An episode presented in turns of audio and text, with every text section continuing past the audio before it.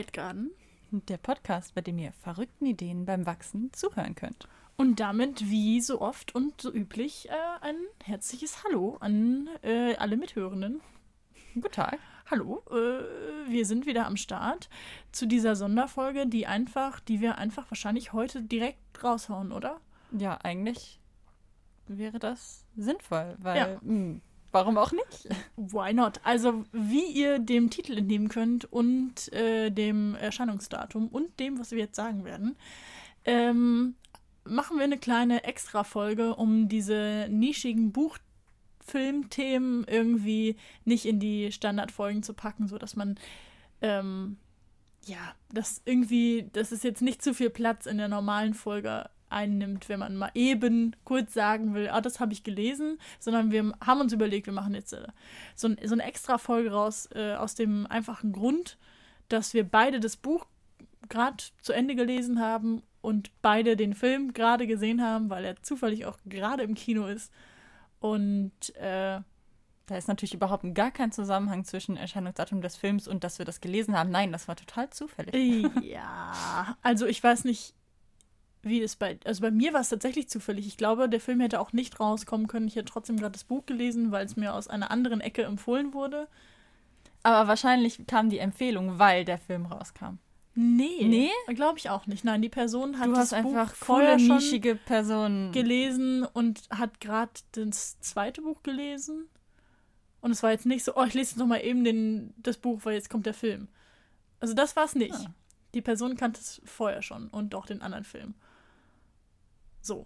Und dann habe ich zu dem Zeitpunkt gerade ein beschissenes Buch gelesen, was ich nicht empfehlen werde, was ich auch nicht ansprechen werde. Das ist nicht wert. Und die Person hat mir gesagt, lies das mal, das ist cool. Und dann dachte ich mir, warum nicht? Dann habe ich gesehen, du liest es. Ja. Dann habe ich gecheckt, dass da gerade ein Film rauskommt. Dann habe ich gecheckt, es gibt 1000 alte Sachen dazu. Und das Buch ist auch nicht aktuell im Sinne von, es ist gerade rausgekommen, sondern ich vergesse 68? Immer. Aus den 60ern auf jeden Fall. Ja. Ich habe immer nur im Kopf aus den 60ern, mehr weiß ich auch nicht. So, es also handelt, wir sind beides keine super, mega krassen Fans, muss man, also was man daraus schließen kann, ist, wir waren jetzt nicht so, das war schon immer unser Lieblingsbuch und wir sind da voll im Thema drin oder so. Nee. Also nur für den Background. Also wenn wir jetzt irgendwas sagen, wo so Hardcore-Fans sagen, nicht so ganz oder ihr habt das nicht so geblickt, Entschuldigung, aber wir machen das aus unserer Perspektive jetzt. Genau, wir reden nur aus aktuellem Anlass darüber und wenn etwas falsch ist, sind wir, glaube ich, auch an Berichtigungen voll interessiert. Also weil ich es einfach gerade hart interessant finde und wenn irgendjemand sagt so, wow, da hast du aber Background-Fakt Nummer 95 vergessen oder außer Acht gelassen, dann her damit. So. Ja, bitte. Also voll gerne. Ich glaube, wir haben mal wieder geschafft, 3 Minuten lang über etwas zu reden, ohne das Thema zu nennen. Hast du nicht irgendwo Dune gesagt? Nee, ich habe gesagt, wie ihr dem Titel entnehmen könnt. Naja. Dune, schlau. Hey! Das Buch heißt Dune, der Wüstenplanet von Frank Herbert. Und über dessen Namen wir beim letzten Mal, glaube ich, geredet haben. Ja. Ja, wir haben irgendwann mal eine Podcast-Folge gehabt, wo wir über Namen mit Vor- und Nachnamen noch davor. Egal. Vornamen geredet haben. Ja, genau. Wenn du verstehst, Vorname ist Nachnamen. Ja. Ja. Wir haben es zu Ende gelesen. Wir waren im Film. Wir sind hyped und wir möchten darüber reden. Wir sind heiß, würde ich sagen. Heiß. Aber wir haben den Film nicht zusammen gesehen. Wir haben wirklich über den Film noch nicht groß gesprochen. Ich glaube, du hast mir nur kurz... Wir haben auch über das Buch eigentlich noch nicht wirklich geredet. Nee. Wir haben einmal einen Talk gehabt, wo du schon im Film warst. Und wir noch mitten im Buch waren, weil du frechdachs bist gegangen und dachtest dir, egal, ist mein Geburtstag, es passt gerade, ich gehe dahin. Ja, also das Ding ist halt bei mir, jetzt hast du ja deine Geschichte, wie du dazu gekommen bist, erzählt, dann kann ich ja meine auch kurz. Also ich hatte Dune so ein bisschen auf dem Radar, aber mehr so aus Social Media, weil ich so in diesen ganzen Bücher, YouTube, Bücher, Instagram und so unterwegs bin. Gerade auch ganz viel Fantasy, Science-Fiction-Menschen. Und da kommt das natürlich irgendwann auf, weil das ja so ein Klassiker ist und es jetzt halt verfilmt wird. Und da war ich immer so, ach ja, interessant, kann ich ja vielleicht irgendwann mal lesen, hab's immer so weggeschoben. Dann war irgendwann so eine Woche oder 1,5 vor meinem Geburtstag, der war Mitte September, da war dann so, ich glaube, ich habe einen Trailer gesehen von dem Film und war dann so, das kommt ja raus, den Tag nach meinem Geburtstag. Und dann war ich so, ja, ach, vielleicht gucke ich dann den Film mal und dann kann ich ja vielleicht noch das Buch vorlesen, naja. Und habe dann festgestellt, die Previews, also quasi die Vorpremieren, die laufen an meinem Geburtstag abends. Und dann habe ich mir überlegt, ich schenke mir selber zum Geburtstag, dass ich einfach mal komplett alleine so für mich in so eine Preview gehe und diesen Film im Kino gucke, weil ich schon seit 1.000 Millionen Jahren nicht mehr im Kino war und noch nie in meinem Leben alleine im Kino war. Und war so richtig, das mache ich jetzt. Und war dann so, aber du wolltest das Buch lesen. Mhm. Also habe ich mir ganz schnell diese Ursprungstrilogie, die ersten 3 als E-Book besorgt und habe angefangen zu lesen. Bin nicht fertig geworden, bevor ich den Film gesehen habe. Du warst noch mitten im Buch, also ich war auch mitten im Buch, oder? Ich war auch wirklich mitten in dem Teil, also ich habe nicht, also das Ding ist ja, der Film hat ja nur die ersten 2 Drittel oder so des Buches verfilmt letztendlich. Des ersten Buches, genau. Und ich war aber noch definitiv davor, vor dem Punkt mit dem Buch.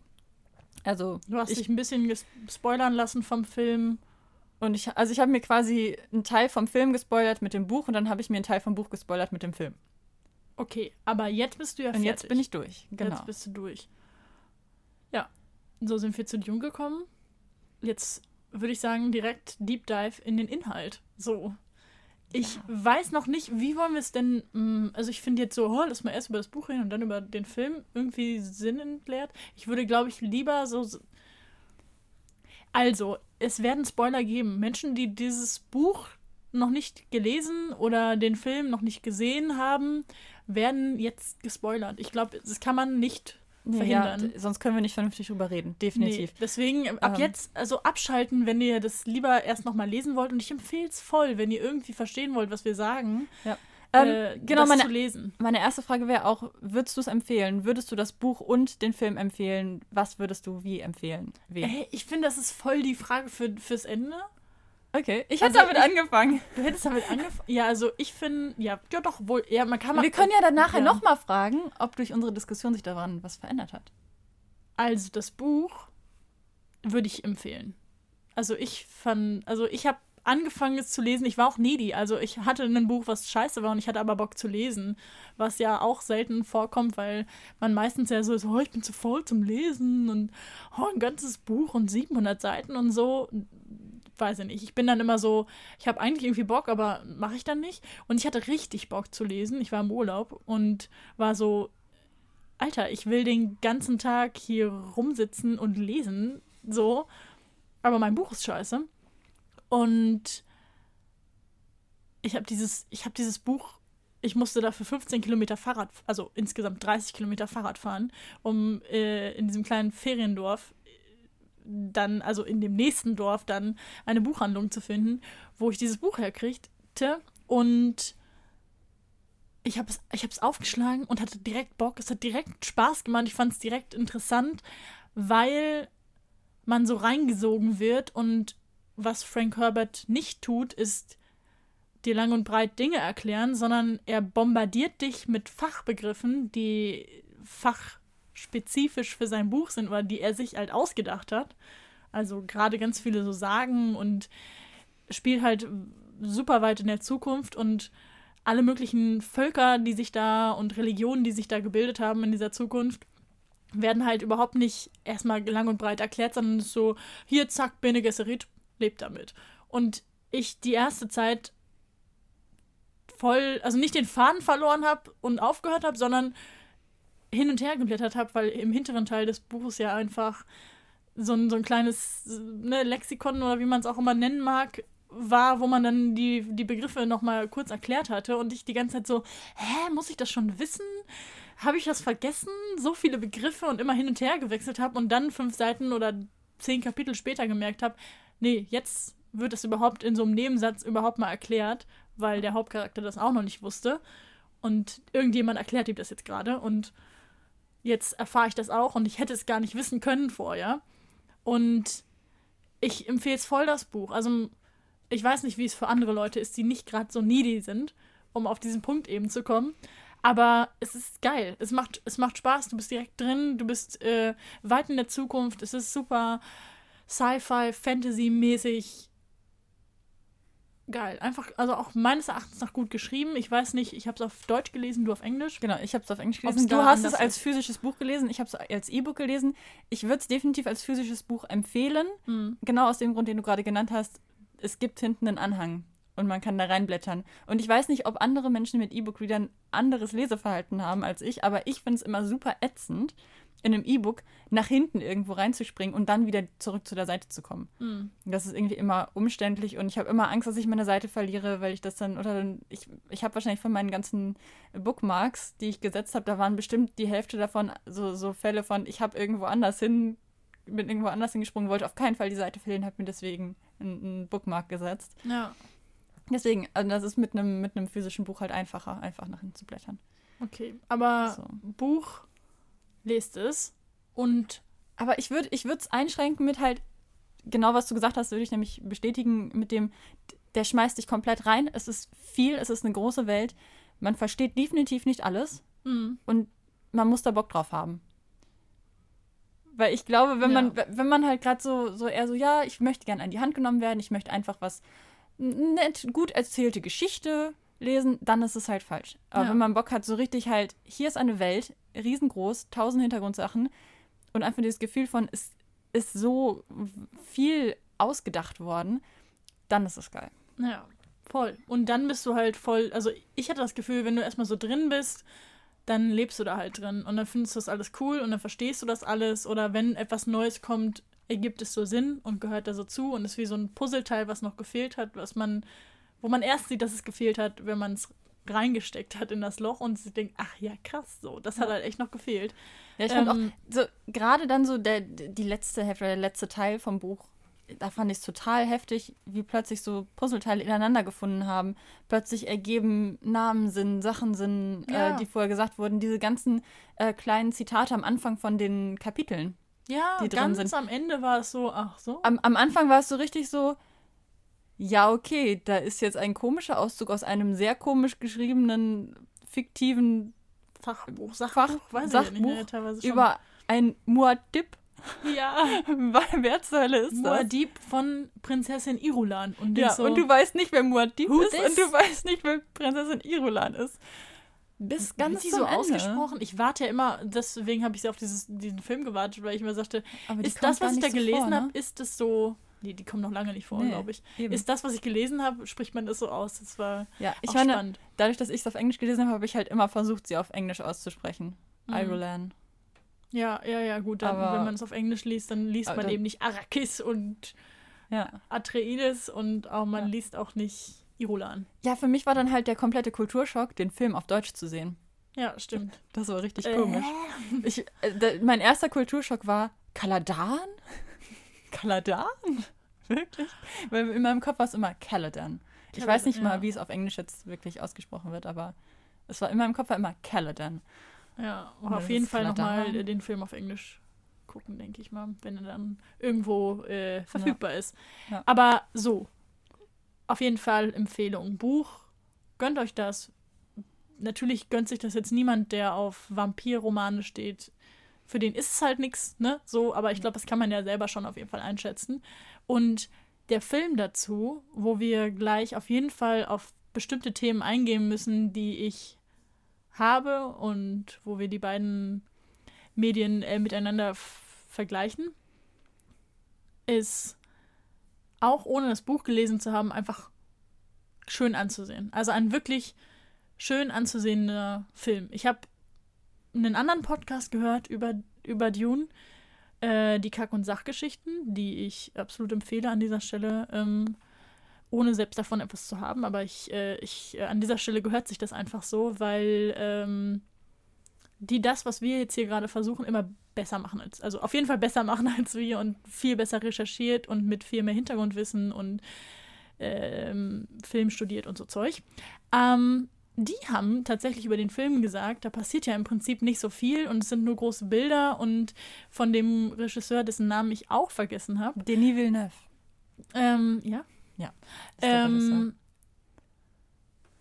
Ich habe irgendwie was Griechisches im Kopf. Naja, ist auch egal.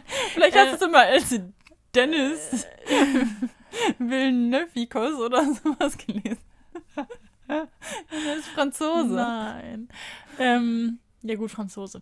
Auf jeden Fall waren die so bei, ja, die meisten seiner Filme kommen nicht so gut an, weil es nicht den Nerv der breiten Masse trifft, weil es eben nicht so marvelesk, gibt es dieses Wort? Ich weiß es nicht, aber nicht so Marvel-mäßig Popcorn-Kino ist, sondern eben viel Wert auf große Bilder setzt und sich für die eine oder andere Sache total Zeit lässt.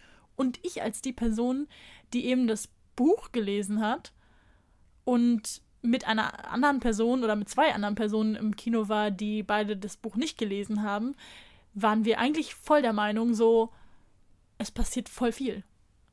Ja, schon. Also, plotmäßig passiert alles hintereinander. Zack, zack, zack, zack, zack. Wir sind auf Kaladan, wir sind auf Arrakis, wir kommen da an, wir haben unsere Truppen, wir kriegen wir werden das erste Mal überfallen, wir merken, da ist eine Intrige, Krieg, ab in die Wüste, Fremen, da ankommen. Also alles passiert die ganze Zeit super schnell hintereinander. Vielleicht kommt nur mir das so vor, weil, wie gesagt, bei dem anderen Podcast, den Kack- und Sachgeschichten, hatten die eben voll das Gefühl, dass super wenig passiert und man sich da voll auf die Bilder konzentriert und so. Und hatte ich halt nicht. Also das Gefühl hatte ich einfach nicht. Ich hatte schon das Gefühl, dass sich der Film Zeit nimmt, um das zu erzählen und zu zeigen. Nee, ist auch lang, ne? Ja, der ist super lang. Er kam mir lang und nicht lang vor. Also er kam mir nicht zu lang vor, nicht langatmig. Ich war nicht so, wann ist er vorbei? Aber ich hatte schon das Gefühl, aber das ist auch gerade das Schöne daran, der zieht dich so wirklich so 3 Stunden oder so, wie lange der geht, da voll rein. Ja. Und das ist halt super schön. Wie gesagt, er nimmt sich die Zeit, also wo dich das Buch so reinwirft, so bam, hier hast du 1000 Sachen, ist der Film einfach, läuft alles? Es läuft alles. Also, nach einer kurzen technischen Unterbrechung, die mit Sicherheit niemandem aufgefallen ist. Überhaupt nicht. Hier, kein Schnitt oder so, den man gehört hat. Oh. Ja. Es war wundervoll. Aber jetzt sollte es wieder gehen. Hoffentlich. Ja, ich gehe davon aus. Ich versuche einfach nochmal da anzusetzen bei dem Gedanken, den ich hatte. Und zwar, was ich sagen wollte ist, das Buch schmeißt dich halt, wie wir schon gesagt haben, komplett rein und gibt dir einfach Sachen, ohne sie zu erklären. Und halt auch teilweise sehr viel auf einmal und dann wieder nicht so. Und ne, es ist, ja, wie gesagt, es haut ja alles vor den Latz. Der Film hingegen, finde ich, macht das sehr, sehr gut, nach und nach diese Sachen einzuführen und dich nicht zu überfordern. Und da ist es gerade auch gut, dass er sich halt Zeit nimmt, zum Beispiel einfach mal so eine Szenerie zu zeigen, einfach mal jemanden mit einem komischen Kostüm rumlaufen zu lassen. Und das einfach mal wirken zu lassen, dann kriegst du so einen Eindruck. Das ist zwar jetzt nicht so, dass du wirklich sagst, okay, ich verstehe jetzt, was das jetzt für Soldaten sind, die da stehen oder so. Aber du hast halt quasi Zeit, das Gefühl dafür zu kriegen. Ja. Und dann werden die Sachen, die du wirklich brauchst für die Geschichte, erzählt. Und ich finde auch da ganz gut, ohne dass es zu einfach gemacht wird. Also die haben schon viele Sachen drin, aber es ist halt, sie haben halt keinen Marvel-Film draus gemacht. So einfach ist es dann halt nicht, aber es ist trotzdem so einfach gehalten und auch so viele Sachen so geändert, dass es halt einfach eine stringentere Geschichte wird und einfach ein bisschen klarer. Auch die Entwicklung der Figuren fand ich auch im Film ein bisschen einfacher gestaltet, ohne dass das was Schlechtes ist, sondern einfach, dass es so erzählt ist, dass du es sehr gut nachvollziehen kannst und wirklich da so reinwächst. Ja, ich glaube, genau das ist der Punkt, an dem ich mich so ein bisschen reibe, wenn ich an den Film denke, einfach weil ich ganz viele Dinge im Buch so gefeiert habe und die so schön fand und die im Film dann einfach nicht waren.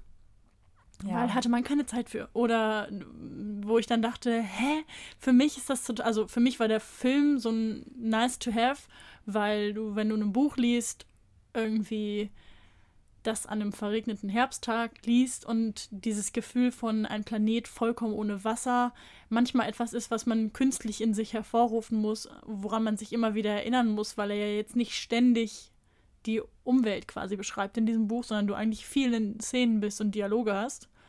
Und das ist so, wenn du dann den Film guckst, ist das total geil, weil man dann mehr, also tatsächlich dieses Gefühl einfach krasser transportiert wird und dadurch, dass man das sieht und die Bilder so gut sind, dass man teilweise das Gefühl hat, ich kann auch schmecken, wie Gewürz schmeckt. So. Mm. Oder Spice ist es ja, glaube ich, im Film auch. Ja. Ist das im deutschen Buch das Gewürz? Ja. Echt? Es ist krass. Einfach Gewürz, ja.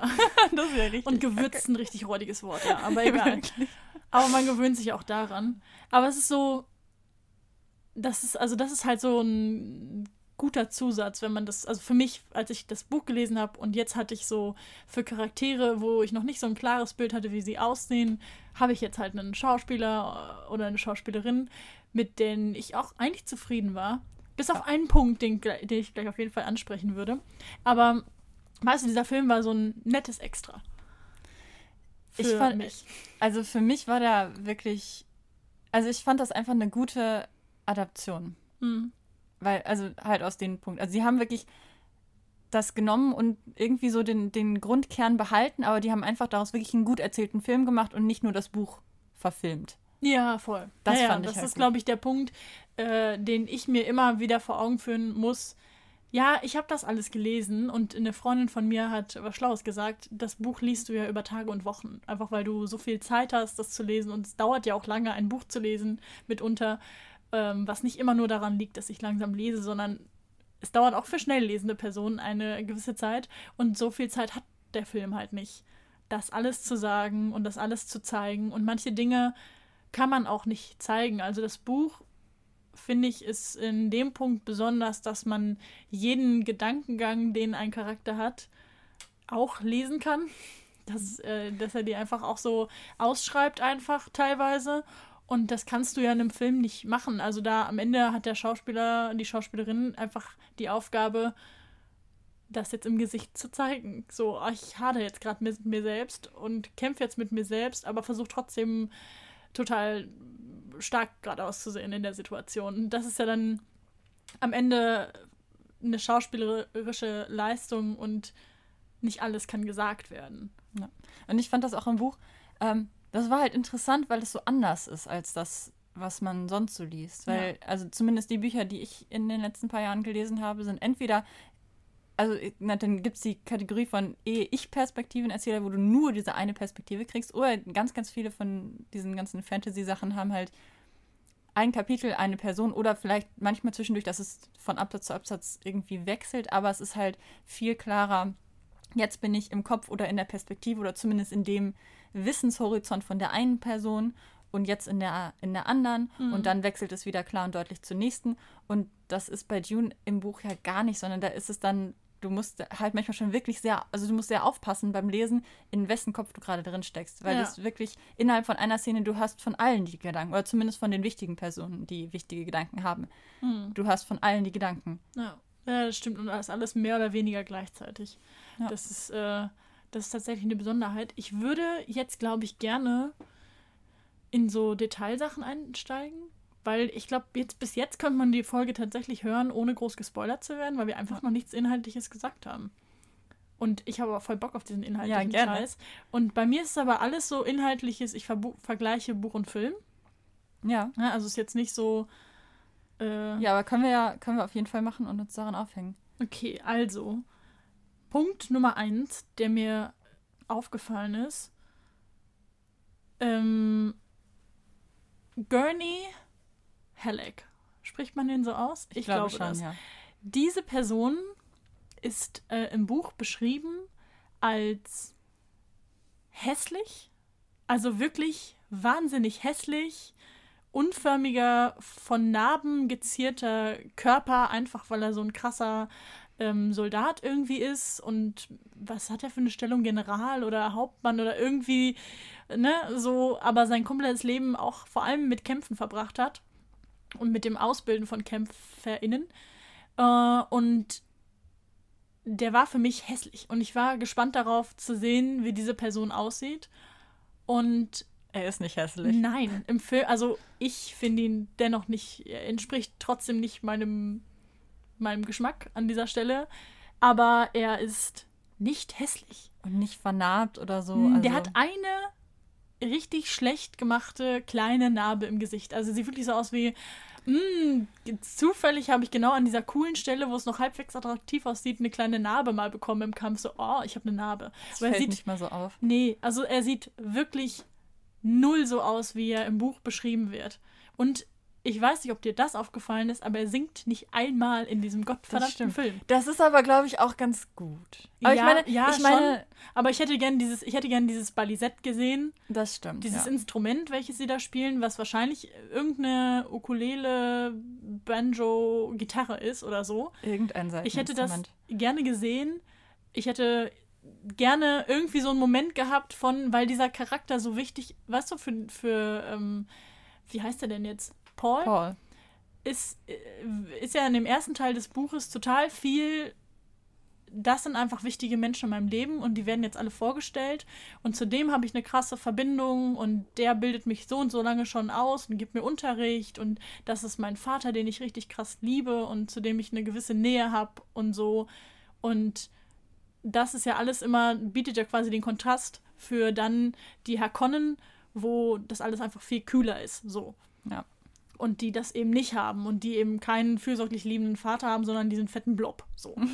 Und den ich mir übrigens noch viel fetter vorgestellt habe. Aber den fand ich tatsächlich ganz, also der sah gut aus in dem Film. Ja, also schon. Das war schon, ja, schon, der war schon unansehnlich. So. Und dann ist da Gurney, der die ganze Zeit so auch was Väterliches hat, finde ich, im Buch.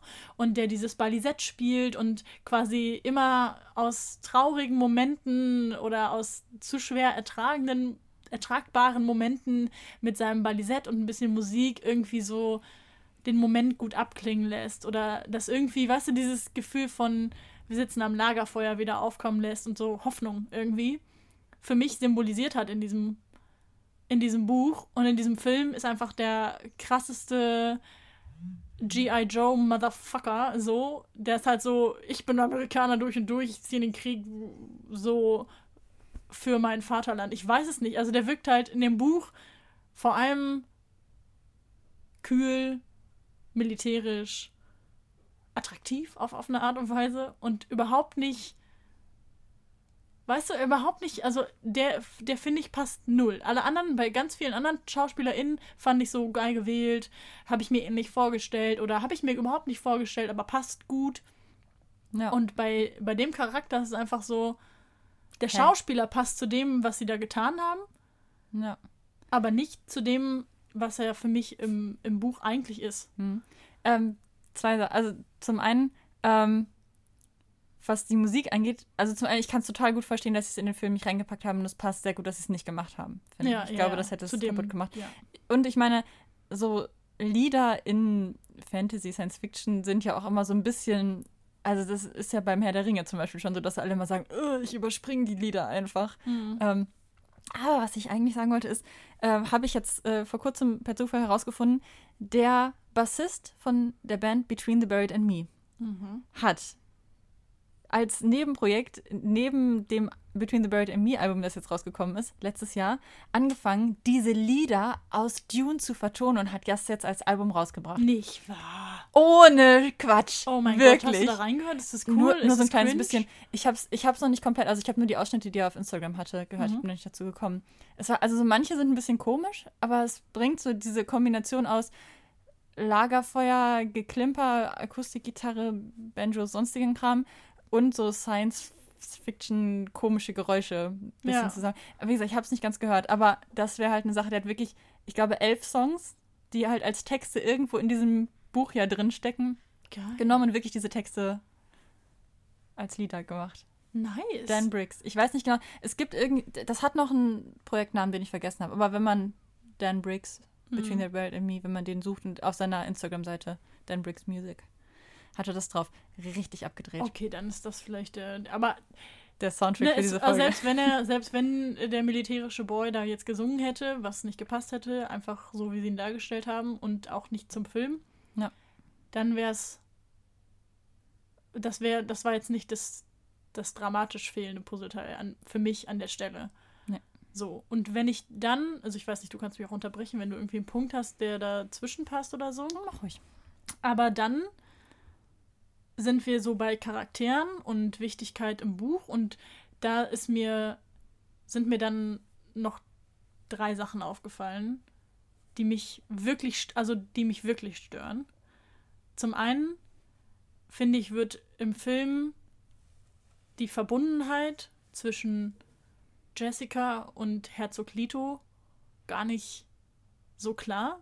Also im Buch ist ja schon sehr deutlich, dass die nicht geheiratet haben, dass das nach außen hin einen gewissen Effekt hat, einen politischen Sinn auch, aber dass das innen quasi überhaupt nicht das Gefühl ist, was die beiden miteinander teilen, sondern dass die krass miteinander verbunden sind und wirklich aus Liebe zusammen sind und eben nicht, weil es politisch sinnvoll ist zu heiraten, sondern sie sich wirklich lieben und dass da eine krasse Nähe ist und dass im Umkehrschluss auch Leto zu seinem Sohn eine krasse Nähe hat und eben ein guter Papa ist und ein warmer Vater irgendwie und dass die zu dritt untereinander jeweils ein für mich sehr enges Band haben, was nicht so dargestellt, also da ist nicht so viel Platz für. Wobei ich fand, dass im Film eigentlich diese Vater-Sohn-Beziehung mit Leto und Paul, diese Gespräche, die wir auf Kaladan hatten, die fand ich ziemlich gut.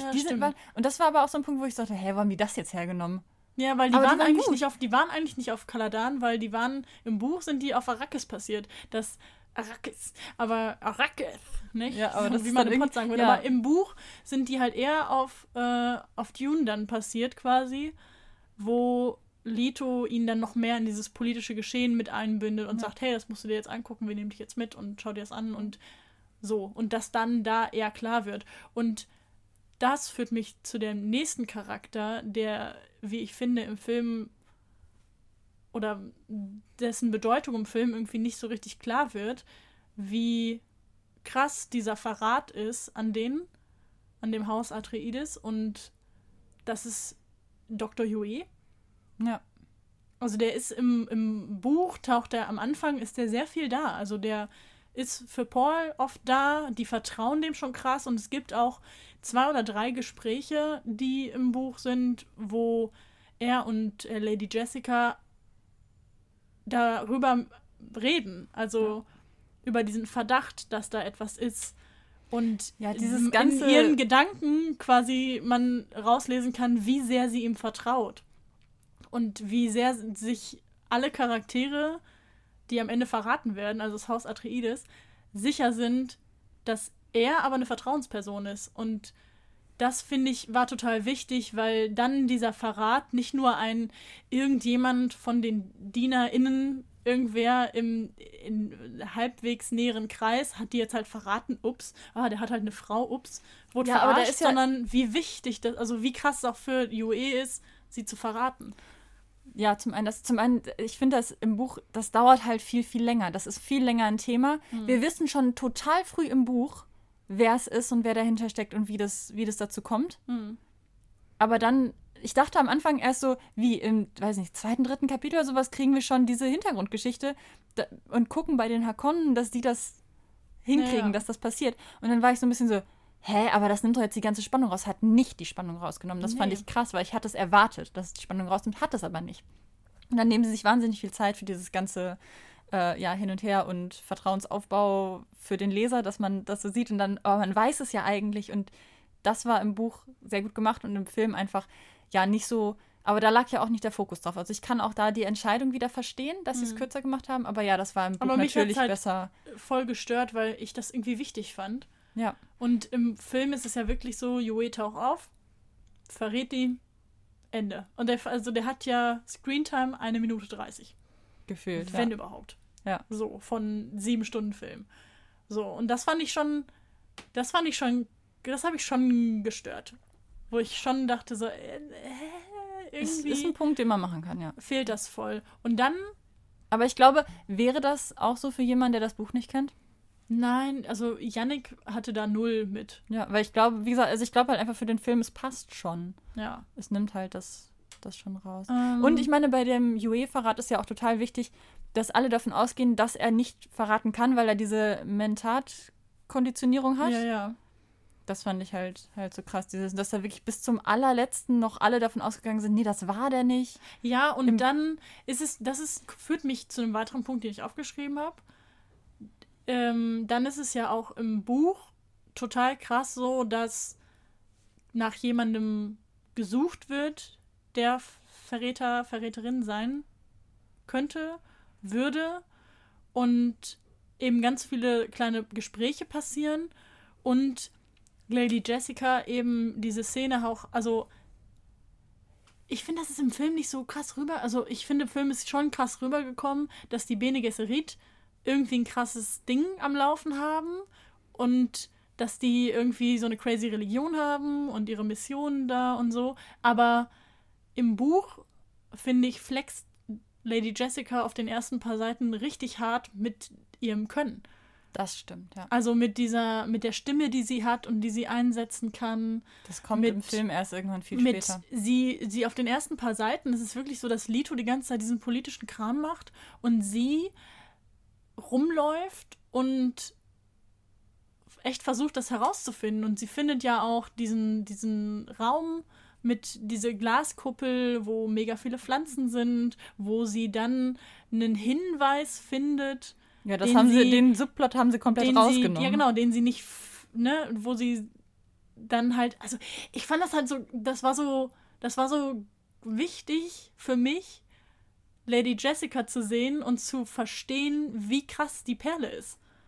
So. Und im Film wirkt sie immer sehr weinerlich. Und fandst du? Ja, ich fand, sie wirkt super, sie ist mega oft irgendwie, dass sie von irgendjemandem gesagt bekommt, was sie tun soll. Ne? Also von dieser Ordensschwester da, dieser ehrwürdigen Mutter. Okay, stimmt. Ja, und stimmt. Und dann irgendwann, halt. Und als die ehrwürdige Mutter weg ist, ist es halt Paul, der halt anfängt rumzuflexen. Ja. Und wieder voll die Leitung übernimmt, aber es ist nicht sie.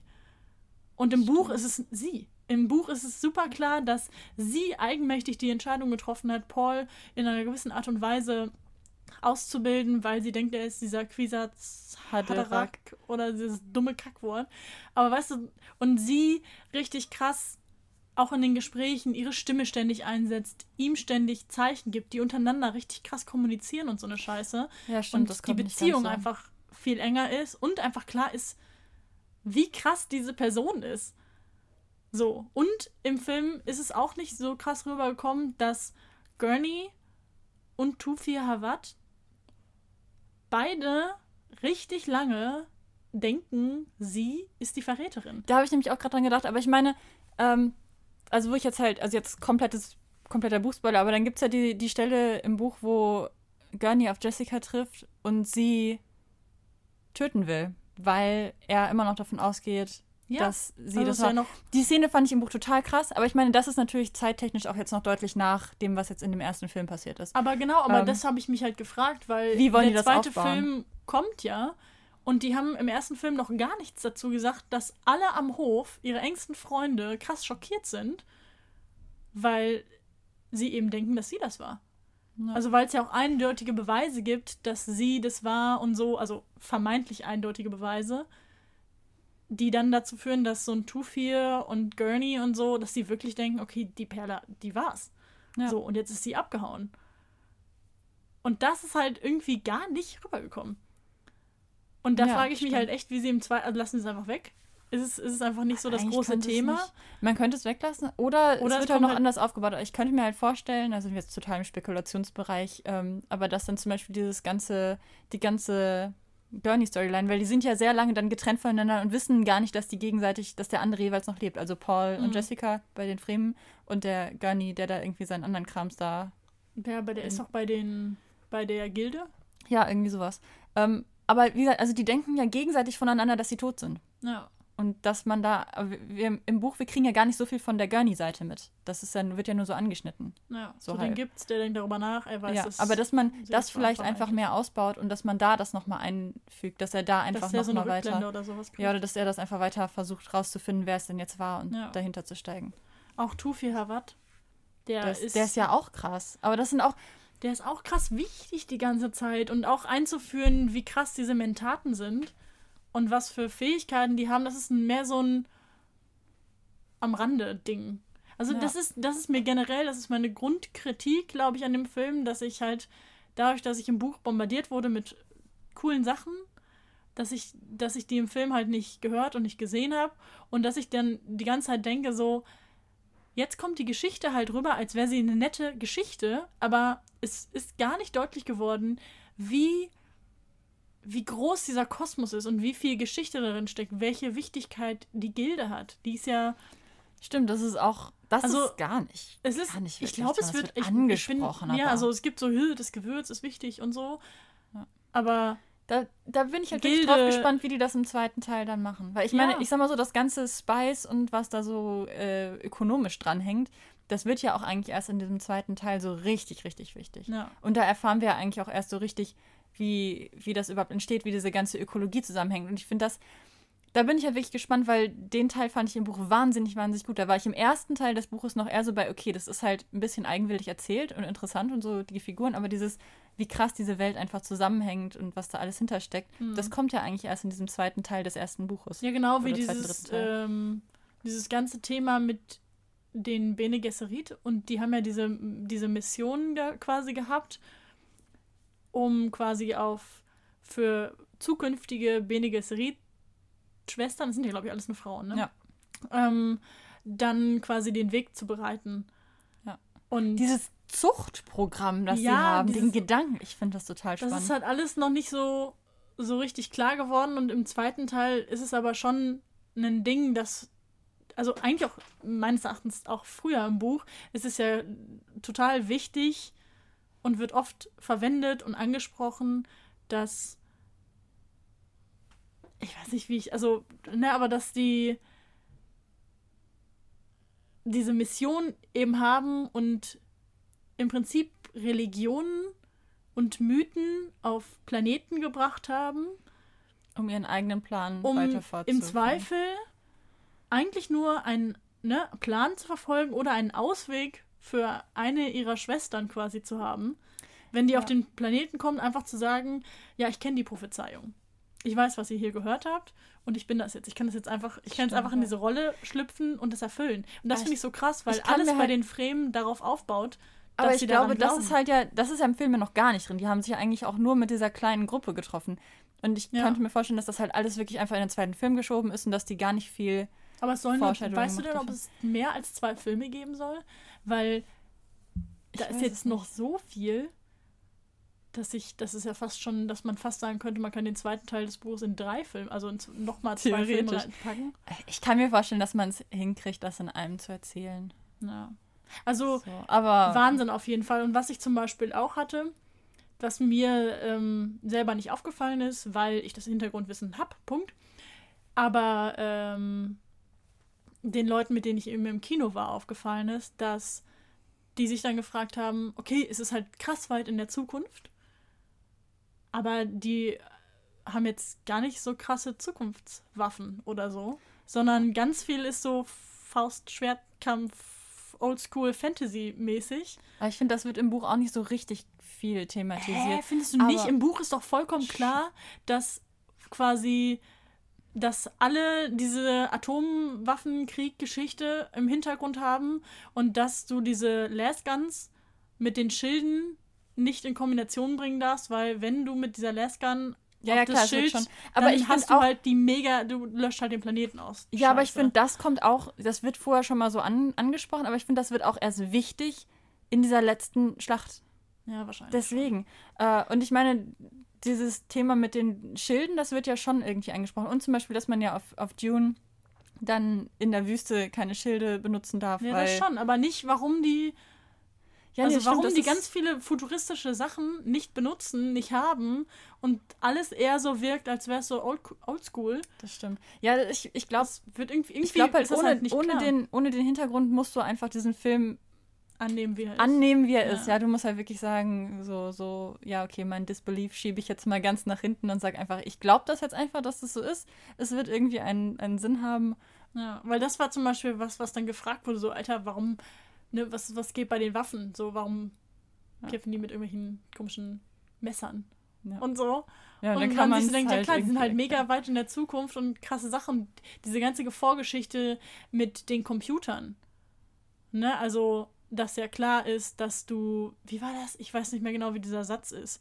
Aber kein Computer nach dem Vorbild eines Menschen oder andersrum. Ja, also es gibt doch diese Robotergesetze und... Ja, und dieses ganze künstliche... Intelligenzding wird halt kurz angesprochen, aber das liegt halt da schon in der Vergangenheit. So. Ja, also, aber das ist so die Grundlage dafür. Das ist das, worum sich eigentlich so viele so Sci-Fi-Geschichten drehen. Dieses ganze Artificial Intelligence-Ding ist ja, das ist ja tot erzählt worden, jetzt aber ja in den Jahrzehnten nach diesem Buch erst. Ja, und er schon quasi so. Und er ist so, ja, überspringen wir mal, braucht man gar nicht weiter. Das hatten die alles auf diesem Planeten und das war richtig schlimm und das hat fast alles ausgelöscht und war super scheiße und deswegen. Es ist halt eigentlich eine postapokalyptische Welt, ne? Ja. Es ist, also, ich finde, deswegen, ich liebe diesen Kosmos so, ich finde es so gut. Ja. Ich finde es so gut, weil so viele geile, spannende Ideen sind. Das ist mir auch immer wieder aufgefallen, als ich es gelesen habe, dass ich dachte so, ach krass, so hat er sich das vorgestellt und dann festgestellt habe, ja gut, aber so wie, also manche technische Sachen, die er sich vorgestellt hat, die gab es zu dem Zeitpunkt, zu dem er gelebt hat, noch nicht. Ja. Und die sind für mich jetzt vielleicht schon eher logisch, aber die hat er sich ausgedacht und sie wirken trotzdem nicht krass veraltet. Ja. Weißt du, also, dass du das nicht liest und denkst so, ah ja, in den 60ern hat man sich das noch so vorgestellt, weißt du, so zurück in die Zukunft mäßig, ja, jetzt haben wir alle hier irgendwelche Hoverboards, so. Ja. Weißt du, so komische, kindische Geschichten, sondern oder so dann sowas wie Star Trek und du hast da ein krass futuristisches Raumschiff von in 300 Jahren und da sind dicke Knöpfe. Ja, und alles sieht aus wie Lego-Bausteine irgendwie. Hier bei Star Wars haben die ja auch immer diese auf ihren Uniformen da auf dem Todesstern haben die halt auch immer so, meines Erachtens nach, so kleine Lego-Knöpfe auf ihren Uniformen. Das sieht total blöd aus irgendwie und überhaupt nicht futuristisch. Ja. Was einfach dem geschuldet ist, dass es einfach schon so alt ist, auch die Filme. Und das finde ich halt einfach cool, dass Herbert irgendwie was geschrieben hat, was jetzt nicht so, oh, der 17. Film mit der Scheiße, ach, schon wieder so Durchschnitt, sondern er ist originell geblieben, obwohl er zu dem Zeitpunkt nicht originell hätte sein müssen. Und ich finde es dann aber auch wieder so interessant, ich meine, das gibt es ja schon so lange, da könnte man ja denken, die anderen, die danach kamen, hätten das alles nachgemacht. Aber da ist halt auch wieder die Sache, also, weil dann hast du es ja manchmal so von wegen, du würdest jetzt ohne das Hintergrundwissen den Film gucken und denkst so, oh ja, das ist der 25.000. Streifen, der das und das Thema bearbeitet. Richtig langweilig mit den Raumschiffen. Aber hast du nicht, weil es tatsächlich nicht so ist, dass in den letzten Jahrzehnten alle genau das gemacht haben, was er gemacht haben, sondern eigentlich haben die halt alle die Vorgeschichte von Dune 1000-mal erzählt. Ja. Aber das, was er gemacht hat, nicht so wirklich. Special. Also zumindest so im Mainstream-Bereich, was man jetzt so kennt. Ich wette, wenn man so tiefer in diese ganze Sci-Fi-Szene reingeht, da gibt es welche, die auch, ne? Ja. Aber ja, was Mainstream geworden ist, war an sich alles immer nur Sachen, die inspiriert von der Vorgeschichte waren. Künstliche Intelligenz, scheiße. Ja, aber also ich weiß, wir müssen auch irgendwann mal zum Punkt kommen. Ich sag's, wie es ist. Sonst haben wir hier so eine 17-Stunden-Folge. Ich könnte noch ewig darüber reden, ja. Weil ich auch noch gar nicht über coole Charaktere gelesen habe. Sowas wie, dass sie Liet Kynes einfach gegenderswappt haben. Ja. Aber was dann, ich aber gut finde. Ja, an der Stelle denke ich mir so, bei den anderen Charakteren haben sie es halt nicht gemacht. Also das Problem ist halt, das Buch kommt halt aus den 60ern. Und es ist halt so, alle wichtigen Charaktere sind Männer und es gibt 0 Frauen. Ja, über das, so? Ich finde allgemein über dieses ganze Frauen-Männer-Ding, das wird ja so oft, und da merkt man dann, dass das Buch halt schon alt ist. Ja, voll. Oder halt solche Sachen wie, du hast auf der einen Seite bei den Fremen so ganz krass dieses Bild von, alle Frauen und Kinder kämpfen und sind total die krassen Krieger, aber du hast trotzdem sowas wie, wir schicken die Frauen, die Kinder in den Süden und damit die da irgendwie geschützt sind. Hä? Ja, so ganz, ganz komisch, also irgendwie sind die schon wild und stark und so, und auf der anderen Seite aber dann so, aber Frauen und Kinder halt immer noch, ne? Ja, das ist dann so ein Gedanke. Aber da finde ich so spannend, dass das ein Konzept ist, was er eben nicht wirklich bis in 8000 Jahren durchgedacht hat. Nee, da bist du halt wieder bei Sozialisation. So, ne? Ja, sondern da hat er wahrscheinlich nicht drüber nachgedacht. Ja, das ist so ein Thema, das ist einfach, ja, er war bei diesen ganzen wirklichen Science-Geschichten und dieses Gesellschaftliche nur so, naja, also ich sag mal so, sowas wie die ganze Sache, wie entwickelt sich eine Gesellschaft in so einem Umfeld wie einer Wüste und du musst mega heftig auf das Wasser achten und sowas. Das hat er gut gemacht, aber halt an diese Geschlechterrollen ist er nicht so richtig dran gegangen. Auf der einen Seite hat er schon auch starke Frauen halt als Charaktere, aber dieses Lady Jessica, ne? Aber sie ist trotzdem auch nur die Konkubine von dem eigentlichen Fucker. So. Ja, schon. Und schon. Jetzt hat sie coole Sachen, aber das ist, macht sie auch direkt zur Hexe. Also ja, oder, also ich fand, im Film hat man jetzt von Gianni ja noch nicht so viel gesehen, aber im Buch war es auch so ein bisschen so, also der hätte man jetzt echt mehr machen können. Also da fand ich halt wirklich, das Buch war so ein bisschen, Frauen werden da schon kleiner heute gehalten. Nicht mehr so geschrieben. Nein, das kannst du auch nicht einfach so annehmen und feiern. Und da fand ich es aber im Film vollkommen fair enough, so dass aus Liet Kynes einfach eine Frau geworden ist. Wo ich dachte so, ja klar, das ist halt geil, dass irgendwie da nochmal irgendwo wenigstens an irgendeiner Stelle noch eine Frau... Bei den anderen größeren Charakteren, also Gurney hätte auch eine Frau sein können. Oder Two-Fear hätte auch eine Frau sein können. Obwohl, da muss man dann schon wieder, also bei Gurney zum Beispiel muss man dann schon wieder auf sowas gucken, dass er ja eben diese... Vaterfigur übernimmt. Also ja, das wäre dann halt schon sehr, die sie sehr dargestellt haben, meines Erachtens nach. Ja, okay. Dann hätte es auch eine kumpelhafte Frau sein können. Ja, okay. Aber ich weiß nicht, ich finde... Also ich finde, bei Liet Kynes ist der geringste... Also ich glaube, da ist der geringste Widerstand einfach, weil alle, die das Buch gelesen haben, einfach so denken, ja, ist okay. Ja. Also halt auch jetzt nicht einer von den dicken Charakteren, die man jetzt umgeschrieben hat, sondern es ist so Frau, Mann, weil... Ja, und ich meine, der hängt halt auch nicht so viel... Also wenn du jetzt den... Lito gegenderswapped hättest, was hättest du dann mit Jessica gemacht? Und dann hätte das alles überhaupt nicht müssen. Oder wenn wieso, dann wäre es einfach eine lesbische Beziehung gewesen. Ja, okay, aber dann hätte man halt, also ich finde, das hätte halt schon sehr weit eingegangen. Du hättest halt mehr Hass von Ultra-Fans auf dich gezogen. Ja, du hättest halt wirklich sehr, sehr viel ändern müssen und du hättest das dann wieder weiterdenken. Also ich könnte mir halt vorstellen, dass man ein geiles Retelling schreiben kann oder geile Geschichten in der Welt, die genau sowas machen. Ja. Also ja, eigentlich wirklich so ein Retelling von der Geschichte und du gender-swappst einfach ganz wild durch die Gegend oder modernisierst das ganze, bei den Fremen das ganze Frauenbild und sowas. Ja, das könnte ich mir voll gut vorstellen. Aber ich kann mir sehr gut, also ich würde es nicht in einer Adaption für einen Mainstream-Film machen, aus dem Original so viel zu ändern. Na, ich glaube, es ist nichts in der Sache. Nee, das Ding ist, das fällt, also ich wünsche mir das ja, dass mehr andere Familien, Frauen, Gesellschaftsbilder insgesamt oder auch Beziehungsbilder gezeigt werden, damit deutlicher wird, dass das die Normalität ist und eben nicht Mann, Frau, Kind, fertig. So, ich verstehe aber, dass das an der Stelle irgendwie wäre es nicht angekommen. Ja. So, es hätte den Shitstorm bei den Ultra-Fans gegeben und alle anderen hätten das einfach als irgendeinen Film so hingenommen. Und ich finde, es kann halt dann bei sowas auch relativ schnell wirken wie so ein wir brauchen jetzt noch das quotenlesbische Pärchen, wir brauchen jetzt noch... Ja, wir wollen das jetzt unbedingt, damit das gerade politisch es wirkt halt dann schnell aufgezwängt. Nee, und dann finde ich halt eher an der Stelle es interessant zu sagen, das Buch ist diskutabel und die Zeit, aus der dieses Buch kommt, hat halt ganz komplett andere Bilder und da kann man dann ansetzen und sagen, darüber diskutieren wir, was hat sich verändert, was... Das muss ich noch verändern. Ich habe ja sowieso noch, also nur um das jetzt anzuschneiden, ich will es nicht ausdiskutieren, aber sind dir die Namen aufgefallen? Ist dir aufgefallen, wir haben bei den Atreides, wir haben Paul, Jessica, ja, wir haben halt dann Lito, komisch, ne? Paul, Jessica. Und dann haben wir den Baron Harkonnen, der einfach Wladimir heißt. Ja. Und dann bei den Fremen diese ganzen, wo man sich so denkt, okay, Gianni, das klingt jetzt mehr so Mittlerer Osten-mäßig, keine Ahnung, afrikanisch, was auch immer. Ich weiß nicht genau, von was er sich da jetzt genau inspirieren hat lassen. Aber, und dann halt auch wieder, wir sind in den 60er Jahren, wo er das geschrieben hat. Dass er dann da die Bösen, in Anführungszeichen, Wladimir nennt, ist halt auch sehr, man sieht, woher es kommt. Man sieht, woher es kommt. Da könnte man auch ein Retelling machen und auch sagen, genau wir ändern die Namen. Aber ja, es ist schon ein Buch seiner Zeit, aber es ist irgendwie seiner Zeit auch sehr voraus. Ja, auf anderen fantastischen Ebenen ist es dem voraus. Das ist spannend. Ich finde aber, dass das okay ist. Also ich finde wichtig, dass man darüber spricht, dass man sich Gedanken macht oder dass einem sowas auffällt.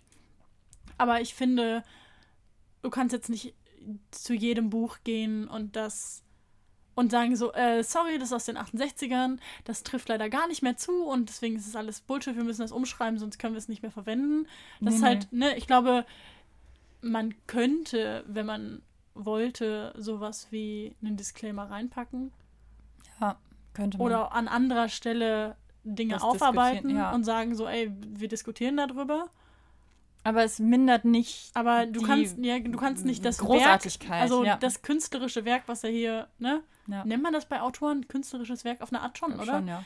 Seinen Gedanken Schiss kannst du jetzt halt nicht komplett ändern. Zumal, nee, du kannst es nicht komplett ändern. Nicht, aber er lebt auch nicht mehr, oder? Also, nee, ich glaube nicht. Sein Sohn führt irgendwie den ganzen Kram weiter, aber also ja, es mindert für mich halt auch nicht die Qualität des Buches. Es sind halt nur interessante Sachen, die einem auffallen und wo man sagen kann, okay, ein Kind seiner Zeit. Ja, ohne dass es halt so krasse Sachen sind, dass man sagt, oh Gott, das kann man sich ja gar nicht angucken. Ne? Ja. So, das ist tatsächlich schon, es ist schon okay. Ja. Es fällt dir auf zwischendurch, aber es ist schon okay. Und dann, finde ich, kann man eher Kritik an Büchern üben, die wirklich 2021 rausgekommen sind. Und immer noch so eine Kacke machen. Und dann ist halt immer noch irgendwie jede Frau nur ein Nebencharakter. Da kann man dann sagen, okay, mit AutorInnen, die einfach gerade noch leben, kann ich eine Diskussion führen. Eben, ja. Ja, okay, und da ist einfach, ja, wie gesagt, so ein Interpretationspunkt, den man sich halt angucken kann, dass man es in die Zeit, also in den Kontext der Zeit setzt, ohne dass man wirklich sagt, das ist jetzt ein ernsthaft negativer Punkt. Ja, voll. Ja, aber interessant, daran hatte ich, also ich hätte jetzt nicht gedacht, dass wir auf diese Diskussion auch noch einsteigen. Ja. Wir haben viel länger geredet, als wir wollten. Darf ich noch einen zum Abschluss? Ja, sorry, voll. Jetzt aber, um wirklich einen bescheuerten Punkt anzubringen. Es gab irgendwo, also wirklich der Comic Relief zum Ende, es gab irgendwo einen Charakter, ich habe schon wieder vergessen, was er war, was er macht. Mhm. Er heißt Aramsham. Ich weiß nicht, ob du dich an den erinnerst.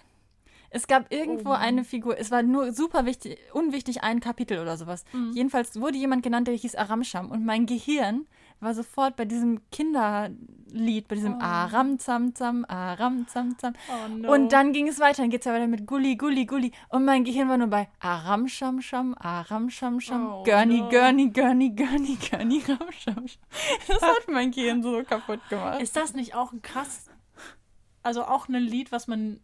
Ich weiß nicht mehr, wie es weitergeht, aber kommt dann nicht sowas wie Arabi? Ja. Das fällt in die Kategorie Kinderlieder, die man wahrscheinlich auch mal kritisch hinterfragen könnte, oder? Ja. Ich weiß halt bei dem... Ich weiß überhaupt nicht, worum es da geht. Ich weiß noch nicht, wie ich suche. Ich habe immer gedacht, das ist einfach nur so ein Gibberish, irgendwelcher Wörter, ja. Aber. Aber wahrscheinlich ist es auch wieder in irgendeine Richtung diskriminierend, weil möglicherweise alte Scheiße immer. Auf jeden Fall hat mein Gehirn das ausgespuckt. Bei Aram. Ich habe diesen Namen gelesen und mein Gehirn ging los. Ja, es ist schlimm. Oh Lord. Also nochmal nach den großen wichtigen Themen nochmal ein Lacher fürs Ende. Naja, okay. Dann würde ich jetzt an dieser Stelle tatsächlich sowas machen wie wir kommen zum Punkt. Wir haben viel Spannendes aufgemacht. Es hat mir Spaß gemacht. Ich wusste, dass das passiert. Ich weiß, dass wir da noch weiter drüber reden werden, abseits dieser Podcast-Folge. Ich hoffe, dass dieses Special Interest irgendjemandes Verlangen nach noch mehr Content und noch mehr Diskussionen über Film oder Buch irgendwie stillen kann. Ja. Weil ich das von mir kenne, wenn ich voll drin in einer Sache bin, dass ich dann... mir jeden Podcast anhöre, der da irgendwas zu sagen hat oder Lisa, um die Obsession wieder aufzugreifen, einfach alles sich mal anschaut, wo Ben Barnes irgendwie mitgewirkt hat, einfach weil es einen einfach krass interessiert in dem Moment. Dem hoffe ich, dass wir vielleicht noch irgendetwas angesprochen haben oder über irgendetwas gesagt haben, was euch und euer Gehirn noch mal ein bisschen anregt oder... Vielleicht hat auch irgendjemand frecherweise das Buch nicht gelesen, den Film nicht geschaut, trotzdem diese Folge bis zum Ende gehört. Lies es jetzt einfach. Ja. Du hast jetzt ein bisschen was gespoilert bekommen. Nichts, was das Buch weniger spannend machen würde, glaube ich. Du kannst es trotzdem noch lesen, es ist trotzdem noch geil. Und wenn du sagst, du hast echt keine Lust auf so viele komische Sachen und Fakten und Science-Fiction-Buch und so viele Seiten... Schau den Film trotzdem, weil der Film ist auch ohne das Buch trotzdem ein guter Film. Und wenigstens schön anzusehen. Ja. Und der geringste gemeinsame Nenner ist immer, dass es wenigstens einfach schön, hochwertig produziert, schön ist. Und Musik von Hans Zimmer, das haben wir gar nicht angesprochen. Der Soundtrack ist der Hammer. Genau das. Ja. Es war genau so lange in meinem Kopf. Also deswegen, und deswegen finde ich auch, es lohnt sich im Kino anzugucken. Also wenn ihr noch die Chance habt, das im Kino zu gucken, weil die Soundeffekte und diese großartigen Landschaften auf der großen Leinwand lohnen sich. Ich glaube wirklich. Aber der ist jetzt echt in der 5. Woche oder so und es geht langsam wirklich dem Ende zu. Also das vielleicht noch diese Woche. Ich glaube, nächsten Dienstag läuft der in Unna noch. Okay, das Verrückte ist halt, dass der ja jetzt im englischsprachigen Raum jetzt erst rausgekommen ist. Habe ich gar nicht verstanden. Hä? Ja. What? Warum waren wir einen Monat früher dran? Ich habe es nicht verstanden. Und bei allem anderen sind wir immer zu spät. Aber das ist, da gab es jetzt erst die Premiere. Es sind wirklich? Alle so. Ja, ich habe heute. Warum kommt denn erst etwas mit Synchronisation und dann? Ich weiß es nicht. Ich hab heute eine Story auf Instagram gesehen von wegen, oh, wir waren gestern in der Vorpremiere. Hä? In Amerika. Ach du Scheiße. Okay, das ist ja mal. Insofern. Why though? Ich habe keine Ahnung. Wer ist denn daran schuld? Dankeschön an die Person. Ich hätte nicht mehr erwarten wollen, aber okay. Ja, also ich meine, ich fand das jetzt auch super, dass der genau an meinem Geburtstag das erste Mal lief. Vielleicht war es nur wegen dir. Man vielleicht weiß nicht. Nur wegen mir. Ja. Vielleicht hat irgendjemand so random ins Telefonbuch geguckt. Lisa Hengelbrock hat ein bisschen recherchiert und dachte sich, wir nehmen einfach ihr Geburtsdatum als Release. Warum denn nicht? Super. Ja, danke. Ja, einfach an die Person. Freuen. Und wie gesagt, wenn ihr den noch gucken könnt, dann ran da. Auf jeden Fall. Macht das mal. Oder fahrt nach Amerika und guckt ihn da. Dann habt ihr sogar das Original. Zeit. Dann habt ihr sogar das Original und nicht die Synchronisation. Auf die wir alle heiß sind. Wir rappen ab, oder? Ja. Ich finde an dieser Stelle, wie immer, Feedback, Gönnung. Sagt uns, wenn wir was krass falsch verstanden oder krass falsch dargestellt haben. Und sagt uns gerne irgendwie, wenn ihr das Special-Ding auch cool findet. So neben den normalen Folgen. Wir finden nämlich bestimmt noch mal andere Sachen, über die wir haben da reden können. In der Pipeline durchaus immer mal wieder Bücher, die wir gemeinsam lesen. Definitiv. Und über die wir diskutieren konnten. Ja. So, muss nicht immer mit Film sein, aber genau. Manchmal auch das. Okay. Dann wunderbar. Vielen Dank fürs Zuhören. Adios. Bis zum nächsten Mal.